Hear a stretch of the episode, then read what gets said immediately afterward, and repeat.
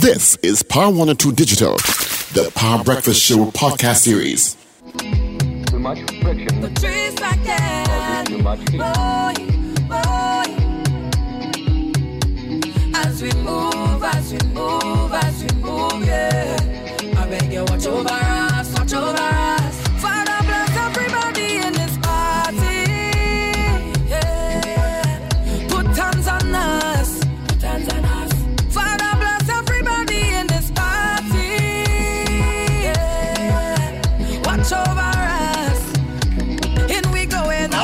Minutes after the hour is seven o'clock. Thank you so much for joining us on the Power Breakfast Show. Yeah, it's hour number two. Pretty much where you say you're going to get traffic, you will get traffic this morning. Eastern Main Road is not as bad as it usually is, all right? There's an accident on Ryson Road by Colville, that's by Powergen, those traffic lights there. And then there is another accident. If you're coming out of Santa Cruz through Moka, by that bend by the bridge, you got another accident there, both minor. Uh, and that's the two to tell you, of course, you know they're going to be uh, backed up. San Fernando, traffic lighter than usual as well. All right, Rivulet Road, volume heading towards Cuba and Point Lisa. So your traffic has started this morning, pretty much from Chaguanas on both the Southern Main Road and uh, Uriah Butler Highway. All right, traffic is from Piaco. Golden Grove Road is heavy. Trinity City Central Road is heavier than usual. All right. That's your update for you. All right, Wendell, I got two more votes for you. Eve out in Chaguanas says no. And Cynthia Vega, long time Cynthia, also says no. All right. So that's some extra votes that you got there. So let's get the tally. All right. This morning we asked, of course, were you surprised that members of the opposition We spoiled their ballots in the presidential vote on Friday? We had thirteen people saying no, they were not surprised, and eight said yes, they were surprised. All right, um, the eight people said they were surprised, and thirteen said no, they were not surprised. All right, um, I think I think I I think in general people would have been surprised because. Even though, um, even the politics is so, how should I put it, so clannish sometimes that you think, nah, they, they will never do that, you know? Um, but guess what? They did. And by their own admission, they did spoil their ballots, right? Well, the admission of their political leader, that is. She said that there's democracy in the party, so she is not surprised that some of them spoil their ballots. So she has a bigger problem on her hand because clearly she, she has people in her party. While she using the words democracy, because wasn't she the one the other day who said party before country? I think she mentioned that in some one of her Monday night forums. Party before country. So clearly she must be very disappointed now that three members of her own party dare to spoil their ballots, dare not to vote for their candidate. You understand? So, and I'm sure that they would have caucus and everybody would have sat and say, ma'am, I'm sorry, you know, I do agree with this, you know. I doubt anybody say that. So she would have gone in there expecting twenty-five votes and maybe some in, maybe some independent senators who they feel on the side would, would have supported their candidate too. Maybe that is how, I'm sure she went in there feeling confident like that.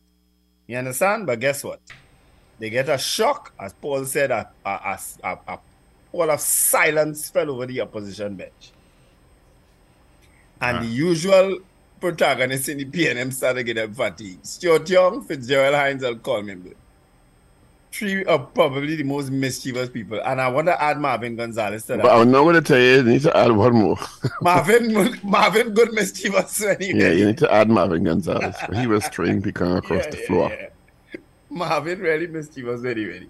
Morning, Minister Marvin Gonzalez. I don't understand. Yeah, yeah, morning to you. All right. Well, we do have political analyst uh, Rishi Maharaj online. Reporting Mo- in progress. Thank you, Dorothy. Uh, good morning to you, Rishi. How are you doing? Good morning. I'm fine. Happy New Year to you guys. Yes, yeah, same to you as well. You morning, uh, Rishi. Happy New Year. Good to yeah, hear from you. Year, Rishi. Yeah. No problem. And I guess we could start off with Mister Maharaj with the poll, with our poll this morning, Mister Maharaj. We asked, are you surprised that the opposition members spoiled their ballots in the presidential vote off on Friday. I keep telling you, go on and corrupt the poll because you don't know it's the opposition member spoiled the, the ballot. But no, but I read an article. I read an article that Kamla Persad-Bissessar said she is not surprised that opposition members spoiled their ballot. There was an article, she said it in a press conference. So she basically is, was admitting that it, that is opposition members. I read the article just now. Okay. Mm. So, Mister Maharaj, are you surprised? Um, if I'm surprised, answer is no. Whether or not it was deliberate, my honest opinion is that at the end of the day, it was a vote that the opposition was not going to win. The government was always going to to win the, the, the vote for the, the office of the president. And honestly, I think it's just uh, a distraction in terms of maybe it was a, a planned something that, okay, some of you guys will probably do some stuff. And at the end of the day, that is what we are talking about now and not on the general things that, that are important to the country. So, again, not surprised, but, you know, I, I think there, there's more in the mortar than the pestle, as you say in Trinidad, and maybe it was just a tactic to divert attention from the fact that at the end of the day, it was a vote they, they were going to lose anyhow, and now we're just talking about that as the main things instead of other major topics. But, but plan by but what would the what would the U N C gain by by putting a, a topic yeah. in the national discussion to divert away from the main issues in the country? Well, I don't see the U N C having anything to gain from that. Yeah, that's a plan by whom?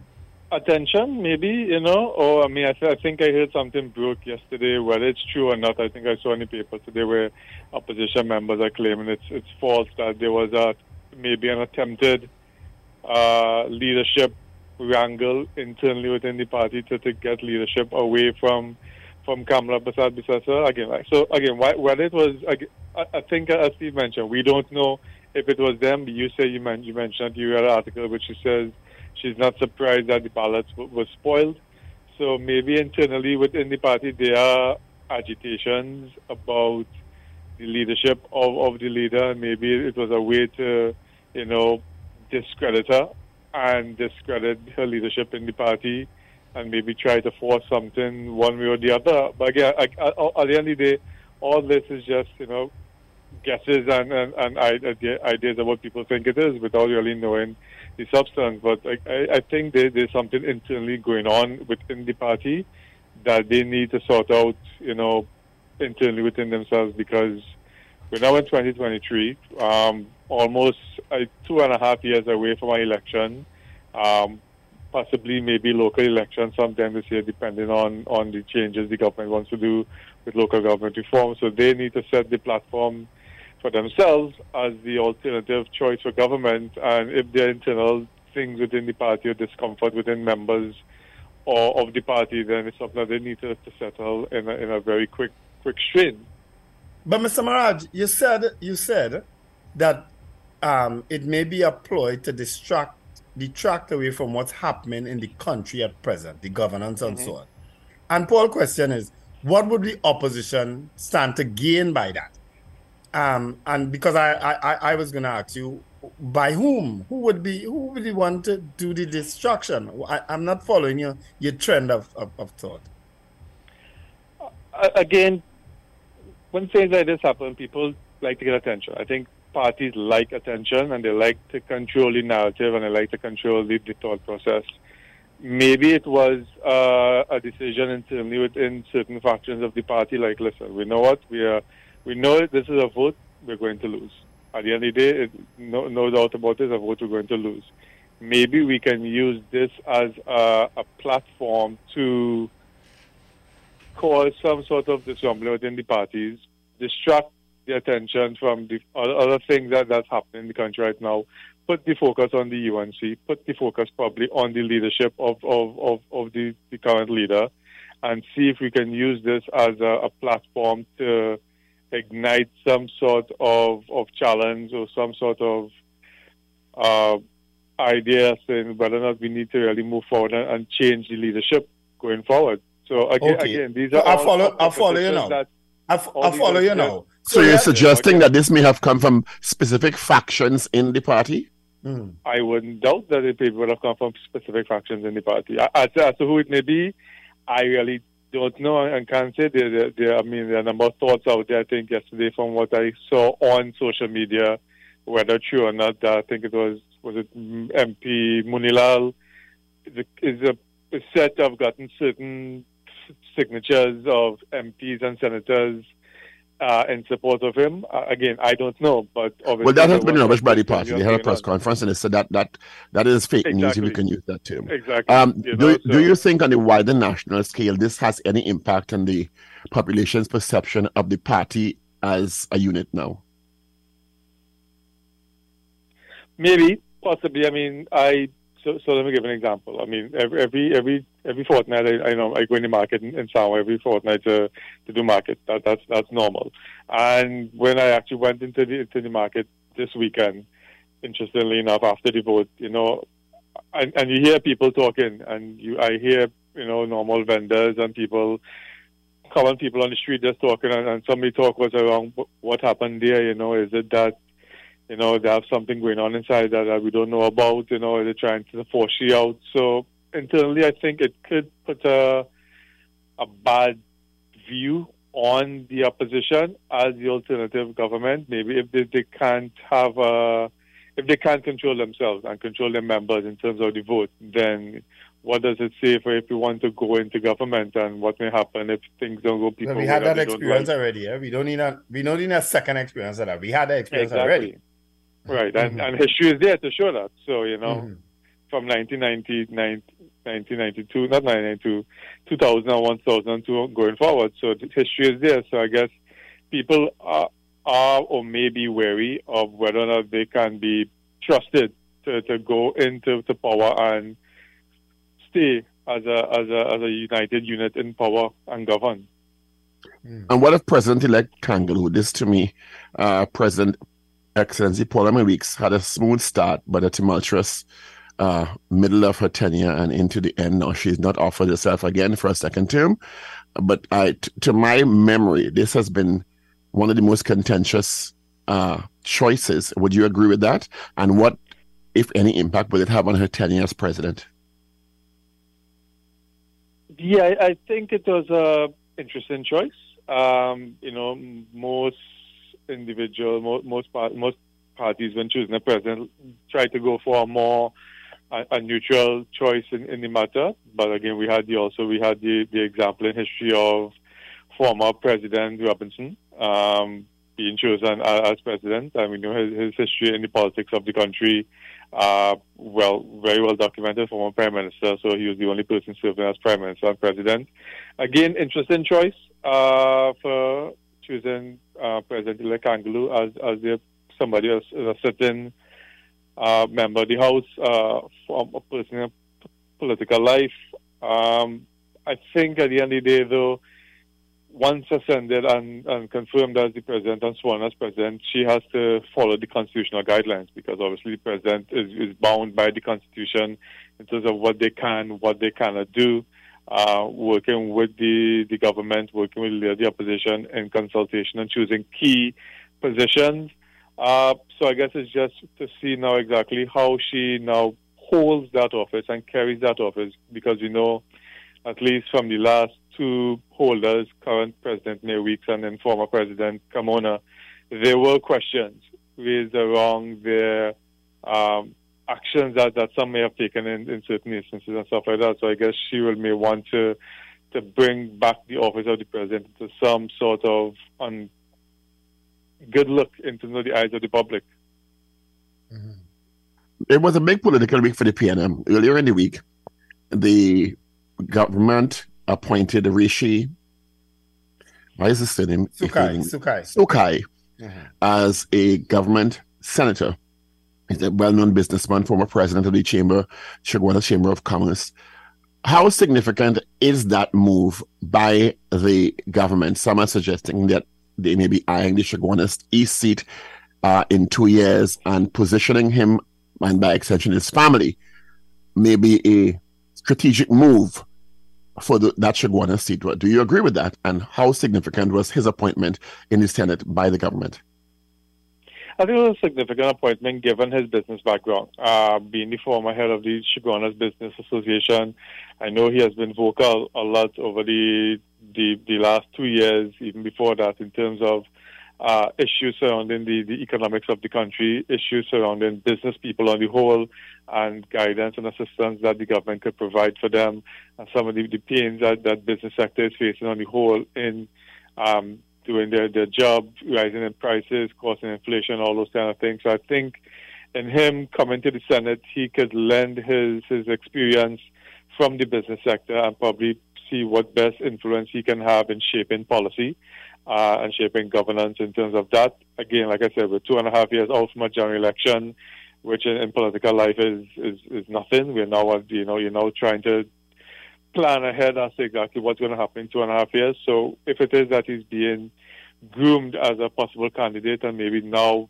being in the Senate and hopefully given a, a prominent role in speaking on certain matters in the Senate, he can begin to build a political platform or political identity that, that lends to contesting the Chaguanas seat. I, I think it, it, it's a it's a it's a worthy move by the P N M. It, it means that they're thinking ahead for the next election in, in two and a half years' time, and they're trying to put the pieces in place so that when it comes up, they're already on the ground hitting on in. And again, if he's looking to go at Chaguanas East, which again we know it, it has been a marginal seat for a while, then obviously you also need to do the work on the ground and start putting things in place on the ground. If not officially, then unofficially teasing out and, and seeing exactly where your pockets of support are and trying to put that base in. So I think it's, it's a very bold but, but strategic move by the P N M thinking ahead to twenty twenty-five. Mm-hmm. Um, Rishi, going back to the the, the original um, machinations within the U N C, assuming that, that, you're, that you're correct, that this is a move by a few of them to raise that leadership issue once again, Um, with Kamla Persad-Bissessar, how what do you see as their next uh, move come, going forward? Possibly, maybe to find ways to again, again, they have this has to be done very strategically if they're looking at possibly, you know, having a, a possible leadership race in the U N C.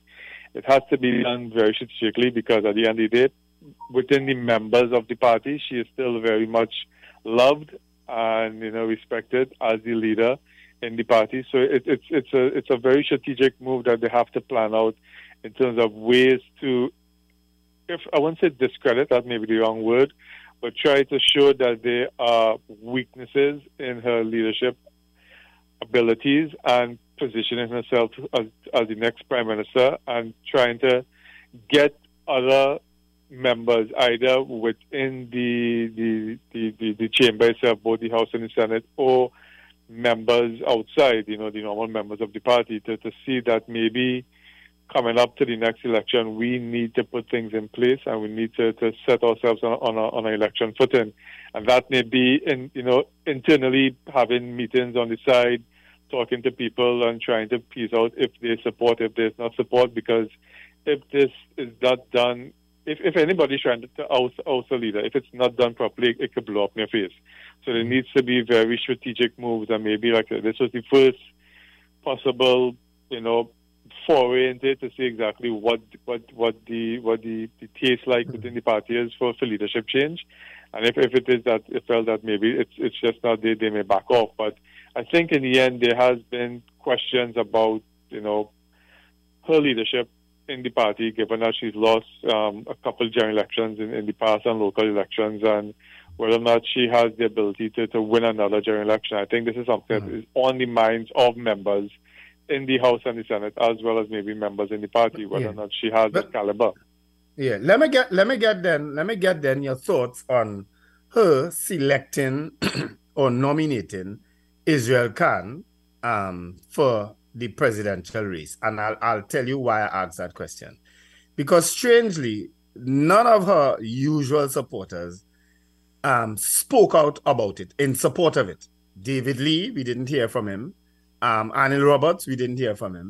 And quite a few of the others who would normally be very vocal in their support for what the party would have done, said nothing, very little to nothing, on when Israel Khan was the U N C's nominee. What do you think about that nominee?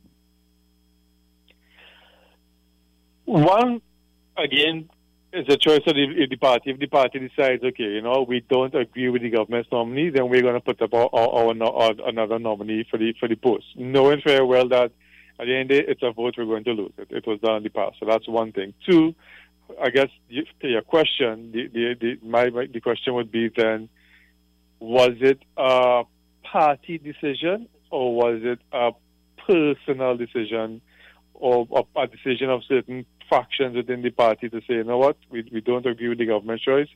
We're going to select somebody to go up, and you know, Israel Khan S C is is, is very well known lawyer in, in the country, a very outspoken person, and we think that that that's a person to, that we're going to choose. Whether or not that was a, a because you you mentioned that certain key supporters of the prime minister who normally are very vociferous in their support for for the opposition leaders every year.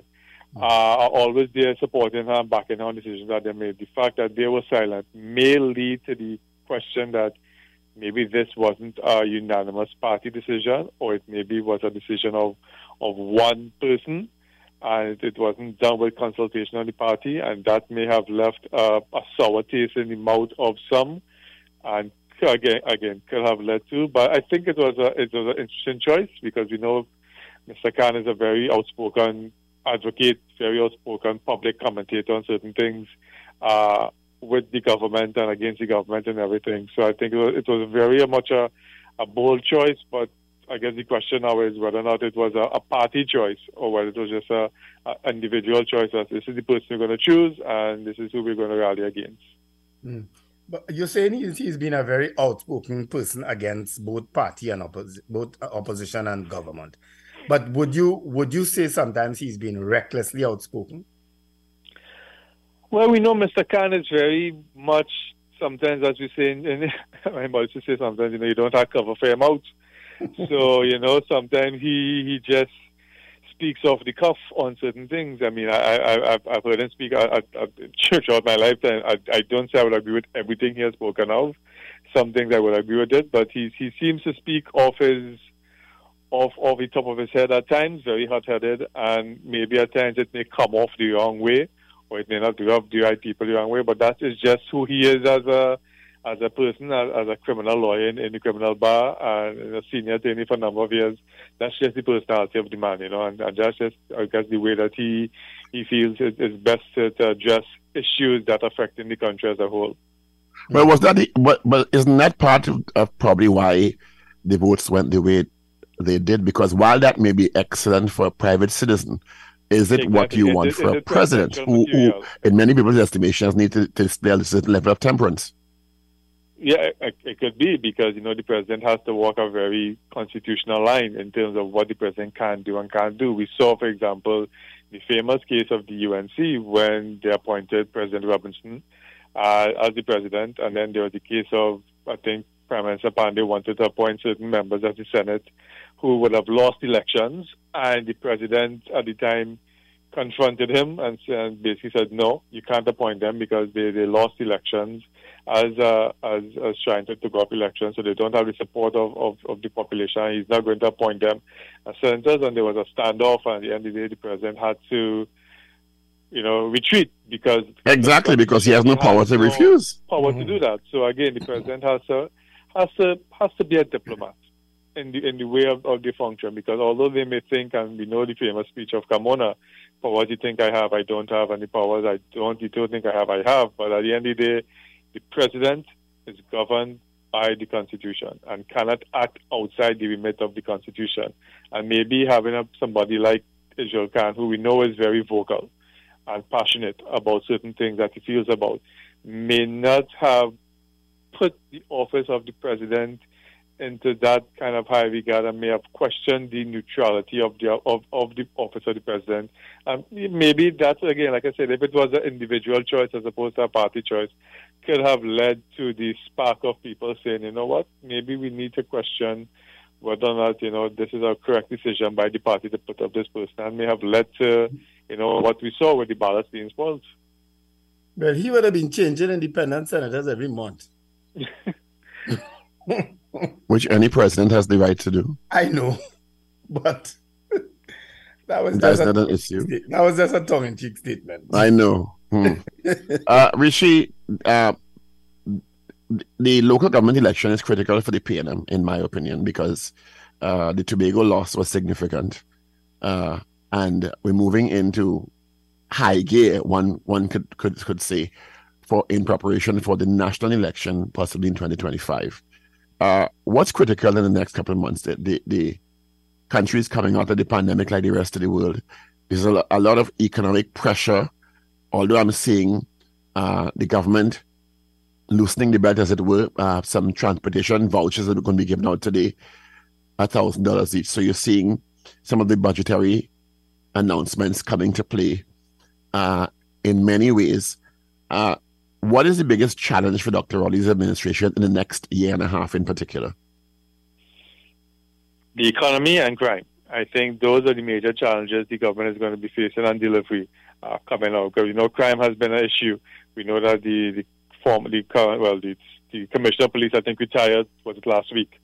And I think I saw on the news this weekend where the Prime Minister, I think the Public Service Commission, is saying that hopefully by the end of January, which is not this week, I think the end, next two days, and early next week, that we should have a potential nominee for the, the Commissioner of Police. So I think settling the issue of crime is a big problem, because and, and that affects the economics also, because, I mean, it, it has an impact on business and people wanting to invest and in companies, you know, spending money on, on extra things that they maybe don't want to spend on some security. So I think crime is definitely our number one issue.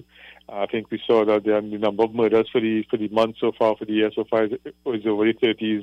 So crime, one big issue I think the government has to address going forward.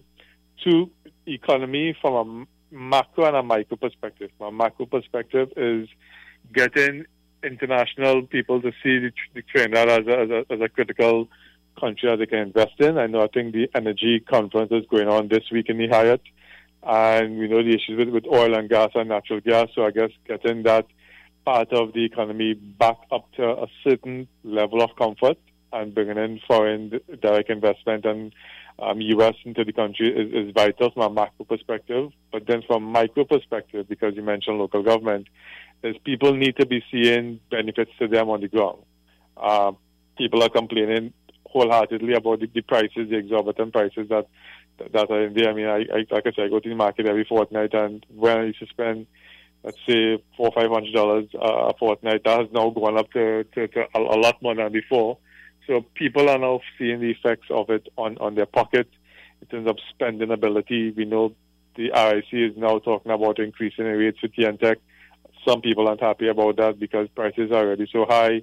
And, and the salaries are, are so low, it's not moving up. So I think people need to see delivery and need to see value for their money um, in, in different aspects, both from a local perspective and from a government perspective. So I think crime and economy are the two major things that the government, I think, has to get a handle on and show people that they're making strides in that direction as we head forward to both the local and the general. How much of an impact do you think? Because I'm, I'm going specifically here to something that the government technically has no control over, but is raising a lot of public furor. Uh, for example, the T and T E C R I C issue, in the context of the pressure, the economic pressures that the ordinary citizens are under now. And while it is the remit of T and T E C and the R I C to deal with the electricity rates, we are seeing the significant pushback from the public. And the pushback is not necessarily to the R I C and the, and the, and the T and T E C. It is to the government on whether or not electricity prices should be raised now, and, and what impact do you think that is going to have on the public perception of governance?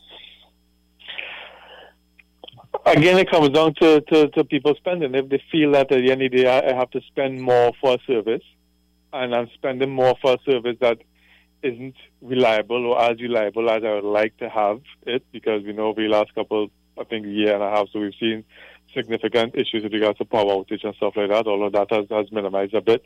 I think it comes down to service, and it comes down to, you know, people feeling that at this point in time, at the end of the day, there's, there's never a good time to, to increase the rates. I, I know T and T E C is, has been running at a loss for some time, and we haven't had a rate increase for a numerous amount of years. I think the, it's it's not palatable in, in, in people's mouths because of, of, of exactly what they're facing now, above and beyond just increasing T and T E C rates. You know, gas prices have gone up, prices in groceries have gone up, prices, and I mean, sellers and retailers are also raising their prices because of, of issues they're facing with regards to shipping and other costing that have caused them to raise prices. So now your dollar has to stretch even more. So I think it's something that has to be very much handled with care by the by the government in terms of the approach they're taking to T and TEC. At the end of the day, the rates are going to be raised, whether we like it or not.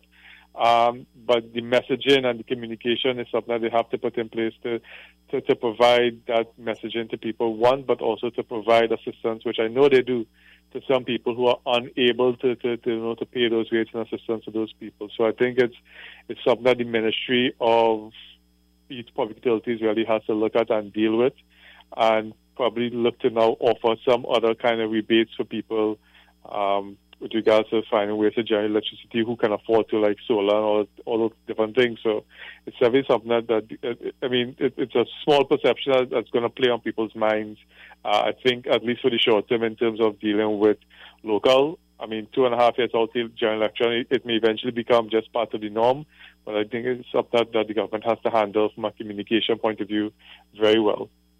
Mm-hmm. All right. Rishi, are you willing to take some calls from our listeners?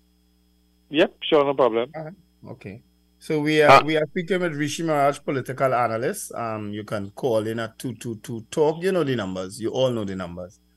Going um, going back to the issue of the electoral vote, do you think that that situation is something that Missus Persad-Bissessar should be keeping an eye on? Well, A, if it wasn't planned by the party, then thing is for sure she's going to be keeping her eye on to see exactly what's going on in, in the, internally inside the party, and whether or not there's a threat to her leadership. So I think it's something that she's definitely, if not publicly stating, at least her and, and her supporters are going to be looking at very carefully to see exactly what's going on. Hmm. Then, then, to my memory, and I'm not uh, putting anything out there, but when you look at the history of the U N C and the P N M for that matter, Uh, little reverberations like this had significant effects down the road on both parties. Uh, points of dissent, points of diversion of, of, of unity, and then you saw it grow into something, uh, in, including a change of leadership. And that's that's the context I asked the question in. Is it is it small enough that she can ignore it, Missus Persad-Bissessar, that is, as a slight reverberation or a significant development? I don't think it's a significant development, but no, no, what I say, it's a small thing. I think at the end of the day, if there is any kind of discomfort that's going on within your organization, it's, the party is an organization at the end of the day, of which she's the C E O of the organization as the leader. And if there is some, some, some discontent among your, your main members or your senior executive, which of course the members in parliament would be her senior executive, then no matter how small it is, you need to try to now understand exactly what caused that. Again, like I said, if it wasn't something that was planned holistically by the party, then it's something that you need to, to check on, because you don't want it now to, to grow and, and to multiply and then to be a challenge to you at the end of the day and, and your leadership. And if there is to be a transfer of leadership, you'd like the transfer of leadership to be a more planned and smooth transition from one to another, but we know in Trinidad our history of transitional mm. leadership has not been a good one on either party on the whole.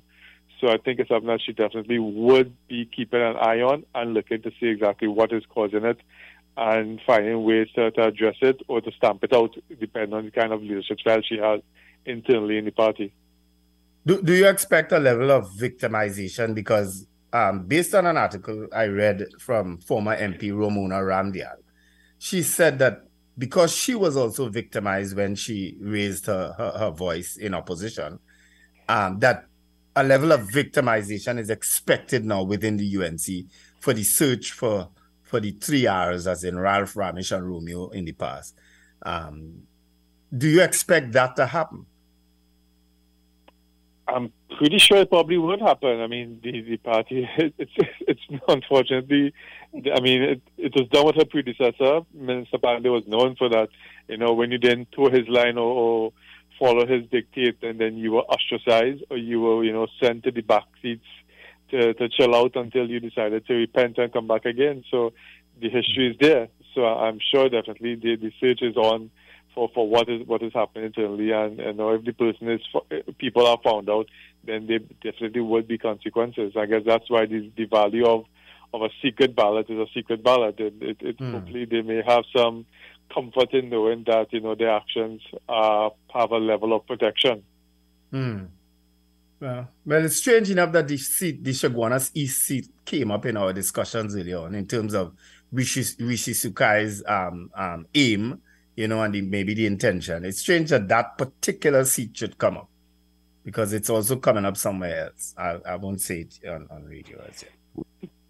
Uh, while we're waiting for the cause, if we could change the conversation to Tobago, a lot of development in Tobago over the last six months with uh, Farley Augustine, the chief secretary, and Watson Duke, and the resignation from the P D P, and then the uh, the the concerns, well, well, the concerns expressed, which proved to be clearly null and void, about whether or not the the the, the members of Mister Augustine's executive had the right to stay in the assembly, which seems to be not an issue. Um, how much, if at all, did those reverberations or those issues damage the credibility of Mister Augustine's tenure? And what is critical moving forward in Tobago for Farley Augustine, Augustine, depending how you want to pronounce it, uh, given the Watson Duke fallout and the campaigning of Watson Duke against Mister Augustine and his cohorts in the executive? Yeah, I think it definitely would have done some short-term damage to him, because, I mean, I, I know uh, Mister Duke is, is, is well well known in Tobago, and, and well has a following in Tobago uh, with regards to, to, to, to political matters. So I think it's short-term definitely was a, a hit to Mister Farley, and it was a bold choice by him and his, his membership to decide to take that, that decision and step away from the P D P. Definitely was a bold choice. So now it sets up a Uh, interesting three-way battle, you know, in Tobago with regards to uh, the headline act of, of Mister Duke and Mister Farley, and then the P N M uh, just lying and, and waiting and wait to see exactly where they, they can definitely, you know, capitalize on. So I think short term it definitely was a hit to him. Well, I think what he needs to focus on now, and his leadership and team in T H A need to focus on now, would be delivery. And but wasn't it a managed risk position for Farley Augustine? Because at the end of the day, he has not been able to successfully, at some level, separate himself from Watson Duke and Watson Duke's, some may say, um, past, you know? Right. Well, it, at the end, everything is, is about risk. So he would have had to, to weigh the risk in terms of, okay, I know when, when we, we fought the election, it was under the banner of the P D P. And there was always that question of, you know, who is the leader of the P D P? Is it Mister Duke? Is it Mister Farley? Because he was put up as the face of the head of the T H A, and Mister Mister Duke obviously was oh, said that he was he was going to support him as leader. Uh, obviously, we know Mister Duke had had other ambitions in terms of a wider populace of Trinidad and Tobago. So obviously, there's, there's political risk in every decision that you're doing. But I think he and his leadership, like I said, took the chance of, do we want to stay like this, or do we want to take the chance early in our tenure in this T H A and cause some level of separation? Because you know what happened with, with, with regards to Mister Duke and uh, the issue of funding for people who went to, to went away to do some stuff, and the T H A not helping, and all that issue, and Mister Duke going publicly on social media and rebuking the T H A and Mister Farley. And he, I guess the decision for them was one of one of risk. Where do we balance? And where is the, you know, where can we take this and cause that separation and now give ourselves some breathing space to, to, to forge our own identity? So at the end, there's risk in every decision that, that you take. And, and what is that identity? Will, will Farley Augustine what? and his colleagues need a vehicle, a unitary vehicle, a k a a party? Or is it conceivable, conceivable that in a couple of years they can actually contest an upcoming T H A election as individuals, which is the case now, you know?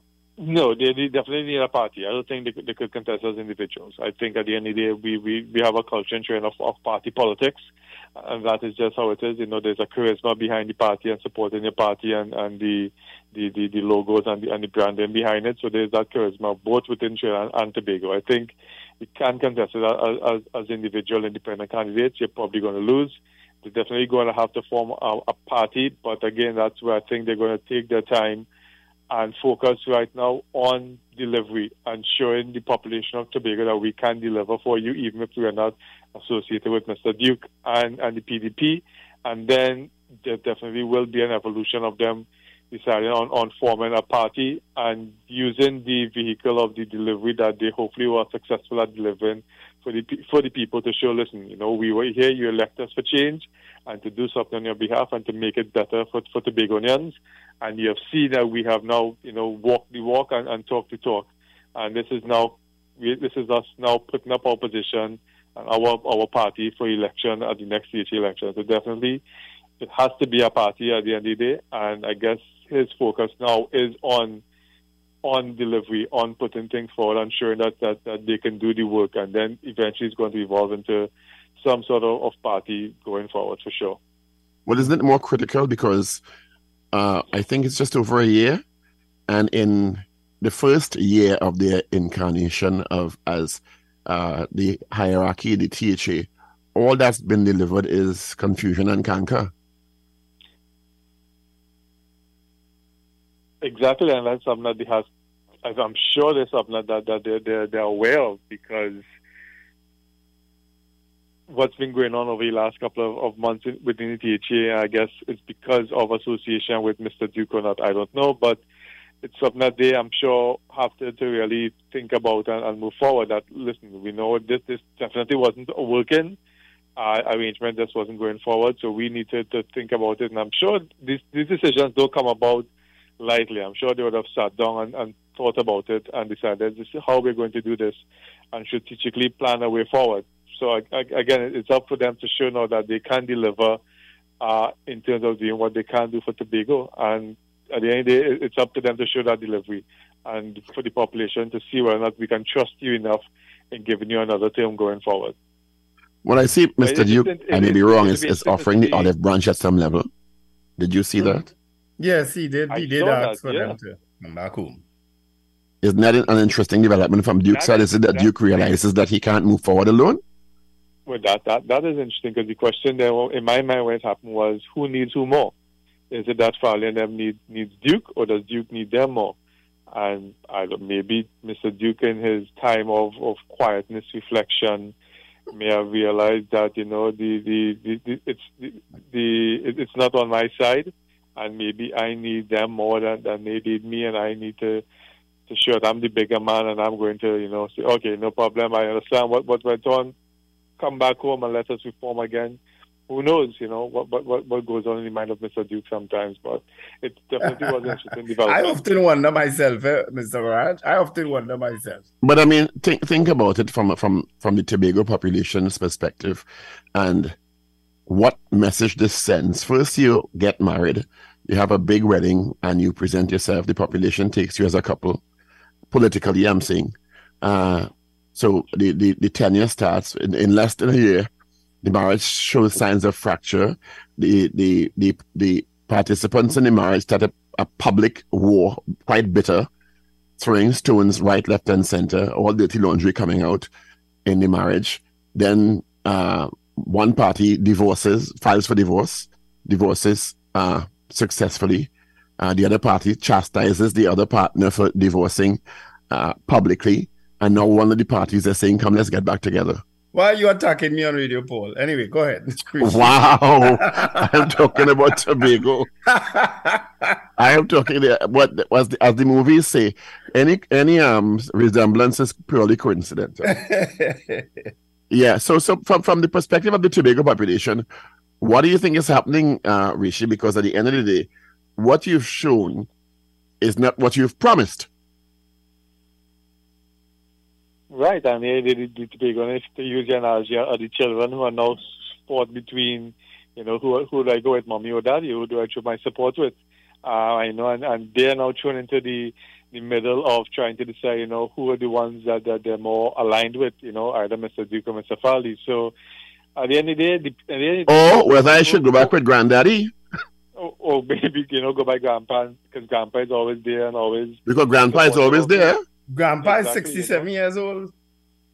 Yeah, but I mean, the, we, it's not about even Mister Duke or Mister Augustine now, because Grandpa is always there.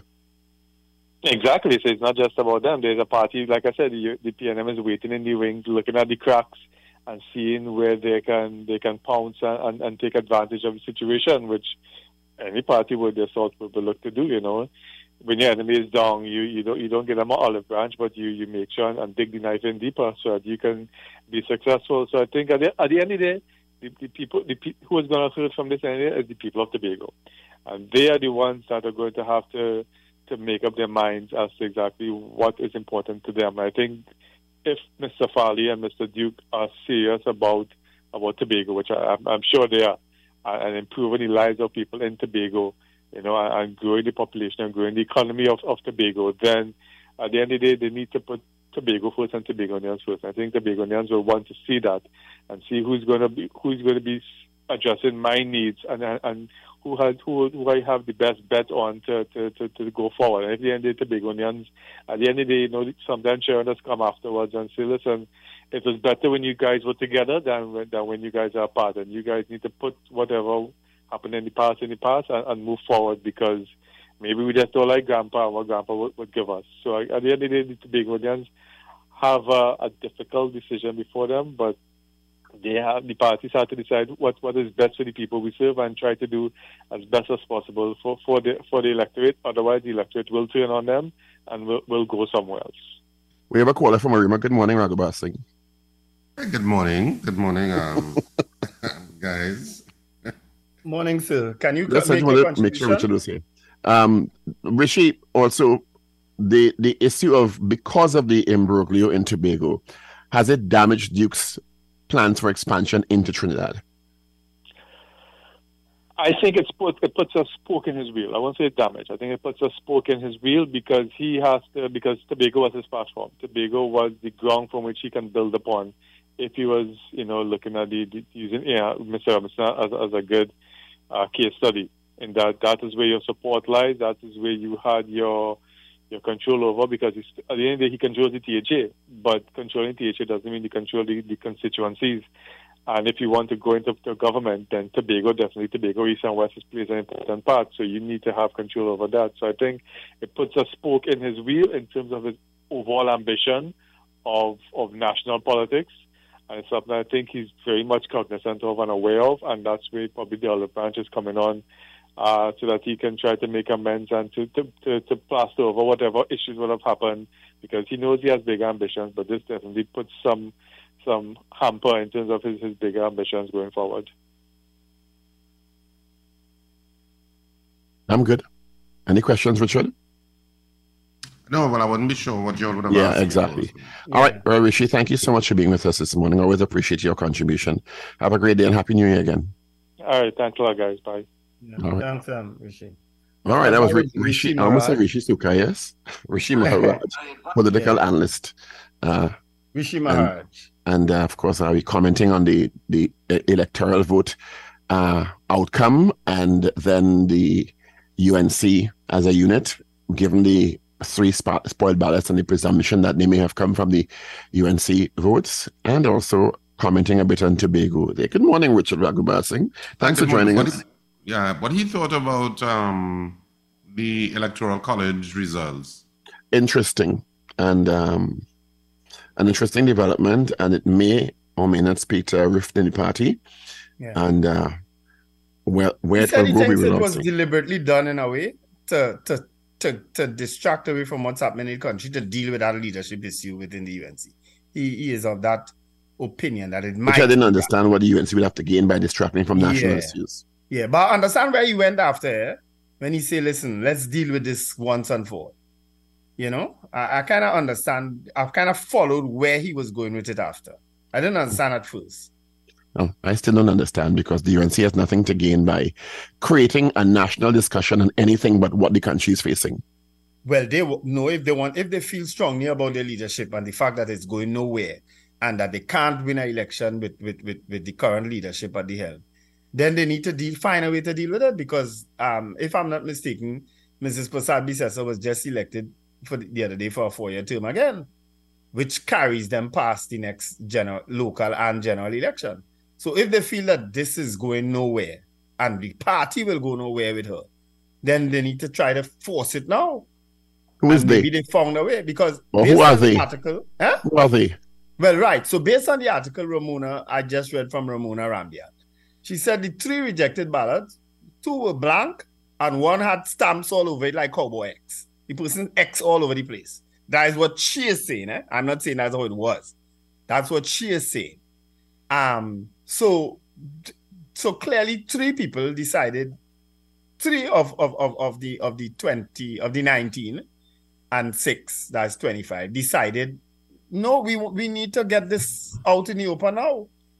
And maybe that's their way, because she's saying that they're going to be hunted down based on her on her, on her knowledge of the history. They are going to be found out and marginalized and victimized. So how are you going to find that out anyway? Because there's a huh? secret ballot. How are you going to find that out? Well, maybe maybe in a in a caucus, maybe when they get around a table, somebody will, maybe they did before. You know, I I had said that this morning. You know, maybe somebody had said openly before, listen, I am not supporting this, and they say, okay, we still going um, with it. Maybe somebody opened them out before. You know, you'll never know, but it will come out, I'm sure, just like other things come out, other issues come out in the public domain, especially in politics. It eventually comes out, because the, the speculation with Ramesh, Ralph, and Trevor at the time was speculation at the time, and then it eventually blew up in the public, and we saw how that went. Then with Ramesh, Jack, and Gypsy, that also was speculation, and then it blew up in the public domain. So we'll see where this one goes, if it goes anywhere. You know, mm. But as I said, I think it had nothing. It had nothing to do with Christine Kangaloo. It, it had nothing to do with the P N M. It had nothing to do with the government. It has all to do with their choice. And as I said, the usual people who vocally support Kamla Persad-Bissessar, when when when she made that announcement, didn't on this occasion.